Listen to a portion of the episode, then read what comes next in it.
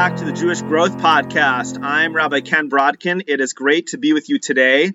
As a Jewish people in every generation, we transmit what may be the oldest living spiritual tradition, a system of wisdom and ethics faithful to our ancient past.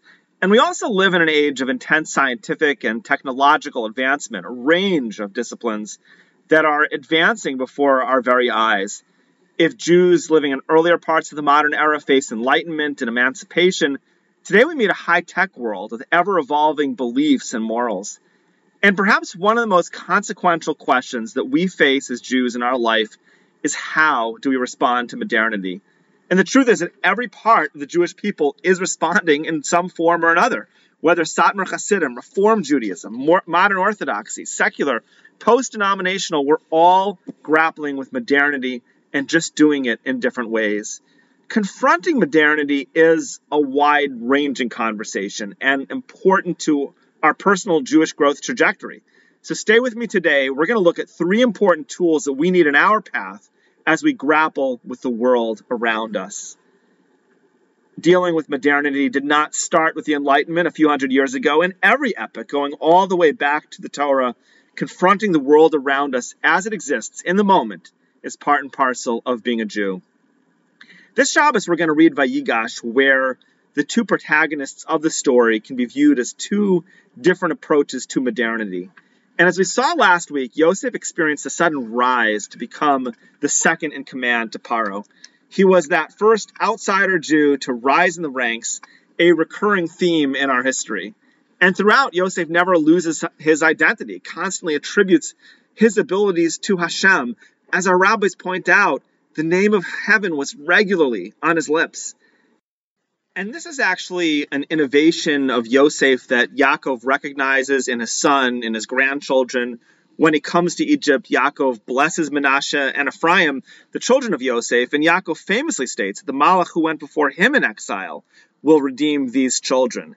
To this day, we invoke Ephraim and Menashe when we bless our own children. Ephraim and Manasseh being the first kids raised in exile. You might think that these Egyptian raised kids would become regular Egyptians, and instead they become the example of Jewish thriving in the heart of Egyptian exile. Yosef and his sons embody one approach to living in Egypt, and there's another. In the Haggadah, we know that the Jewish people were Mitsuyanim, they were distinct in Egypt. Midrash teaches us that the Jewish people were distinct by means of dress, names, and language. Critically, the Jewish people lived in a distinct location within Egypt, namely Goshen. And the Torah says that Yaakov sends Yehuda lahoros lafan of Goshna. Rashi explains these words to mean that Yehuda was sent ahead lahorot to establish a place of teaching for the Jewish people in the locale of Goshen. And so while Yosef was residing in the king's court, Yehuda established this separate Jewish society. And the Rambam, Maimonides, and Hilchos Avodah Zara writes that Avram established the first beis midrash, the first study hall of the Jewish people. That was continued by Yaakov, who eventually appointed Levi as the teacher of the beis midrash that Yehuda established in Goshen. And so, even when many of the tribes began to become assimilated, Levi remained separate. So, Yosef, on the one hand, embodies this idea of remaining devoted to God while living in the heart of Egyptian society. Yehuda and eventually Levi, on the other hand, represent the idea of creating their own separate hood, Goshen, while living in Mitzrayim. These can be understood as two differing approaches to modernity. One approach is to be immersed in the modern world and remain a Nasi Elohim, a Prince of God. And another way is to build something outside of modernity, so to speak, creating a Goshen, a spiritual cocoon. Yet, we can immediately see the problem with both of these approaches. For most people, it's hard to be that person of God when you're immersed in a foreign culture. And on the other hand, building a separate society does not completely shield the person from the outside world. As our rabbis point out, even in Goshen, the Jews became highly assimilated. All the more so in our times with the ubiquitous internet, where we all have constant access to the so called outside world. Besides, who really believes that any group is an island unto itself? Whether you live in Teaneck or Lakewood, there's no question that we're all impacted by modernity just in different ways. And still, Yosef and Yehuda do give us different ways of thinking about our approach to modernity. And perhaps the biggest lesson of their lives is the fact that there is no silver bullet answer as to how best make it and thrive as a Jew in Egypt. But there is a critical thing to consider, and that is what do we even mean by modernity? If modernity refers to the broad non Jewish culture, clearly there's facets of that culture that are good, other parts of it that are bad, and other parts of it which may be neutral. Non Jewish society encompasses medicine and science and a wide range of life saving disciplines. It also encompasses very negative things antithetical to Judaism, such as a culture where our teens are taught to focus on their body as the center of their identity, and a whole range of misguided ideologies. And still, other parts of society feel more neutral, like the local sports league. In other words, approaching modernity is a multifaceted project. In many places, our sages emphasize toil in the study of Torah as a foundation for Jewish life. And at the same time, at the end of the second chapter of Pirkei Avos, Rabbi Eliezer hints to a need for knowledge of the outside world. As he says, have a shakud lilmod Torah. Be diligent to learn the Torah, v'damash tashiv liapikaris, and know how to answer an apikoros, v'da lifnei miata amel, and know before whom you toil. This Mishnah, Mishnah, teaches us that we ought to know how to answer an apikoros, a Greek word originally referring to a heretic. The verse in Iyov states that a person was born to toil, and our rabbis remark that that is the toil of Torah.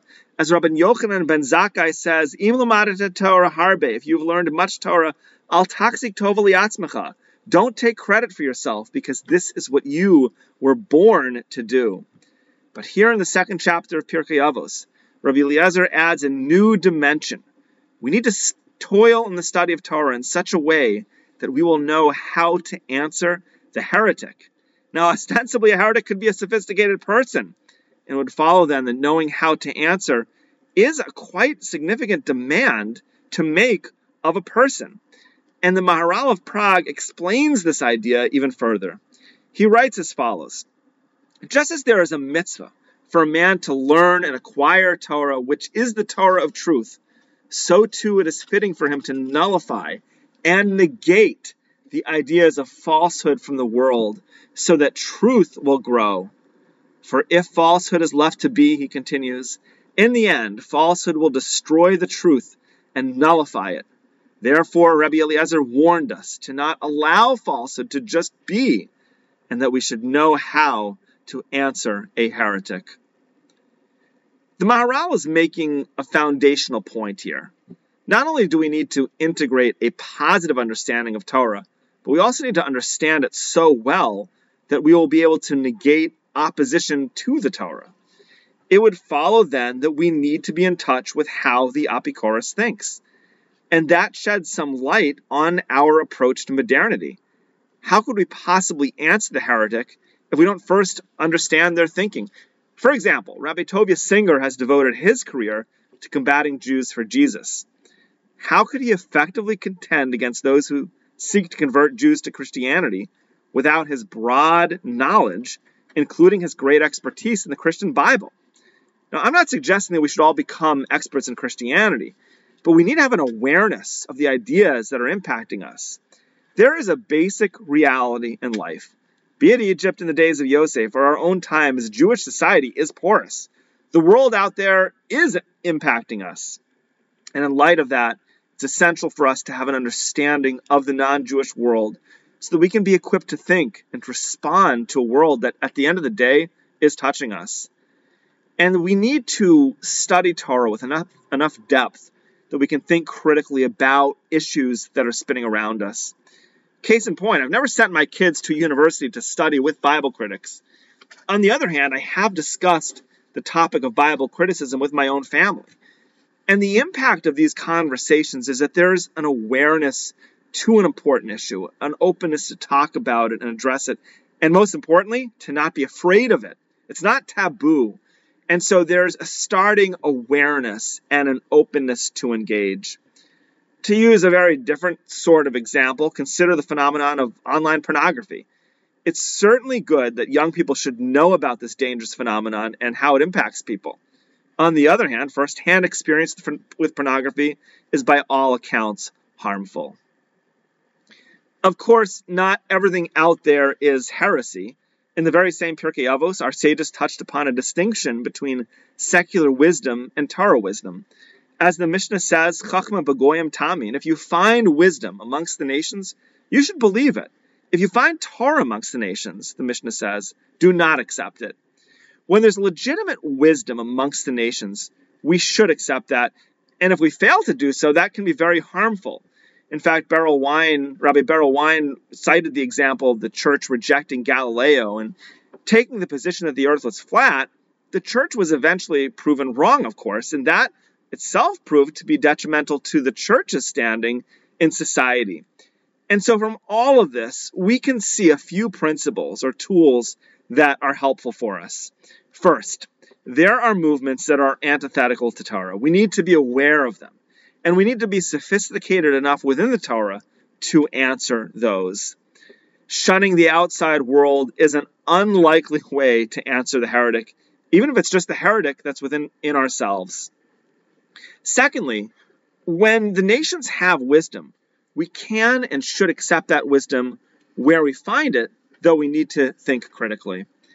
And there's a third idea as well, and that is that the Torah, at the end of the day, is a guide. The Torah guides us, teaching us what our priorities are in life, so we can discern between good and bad, between what to focus on and what's not worthy of our time.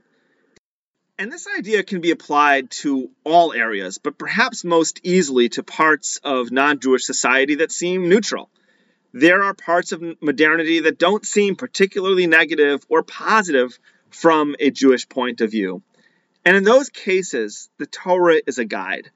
Take the sports culture that pervades society. On the one hand, sports can be a very good and healthy outlet for people. On the other hand, sports culture can become a pervading sense of identity, and that's where we need the guidance of Torah.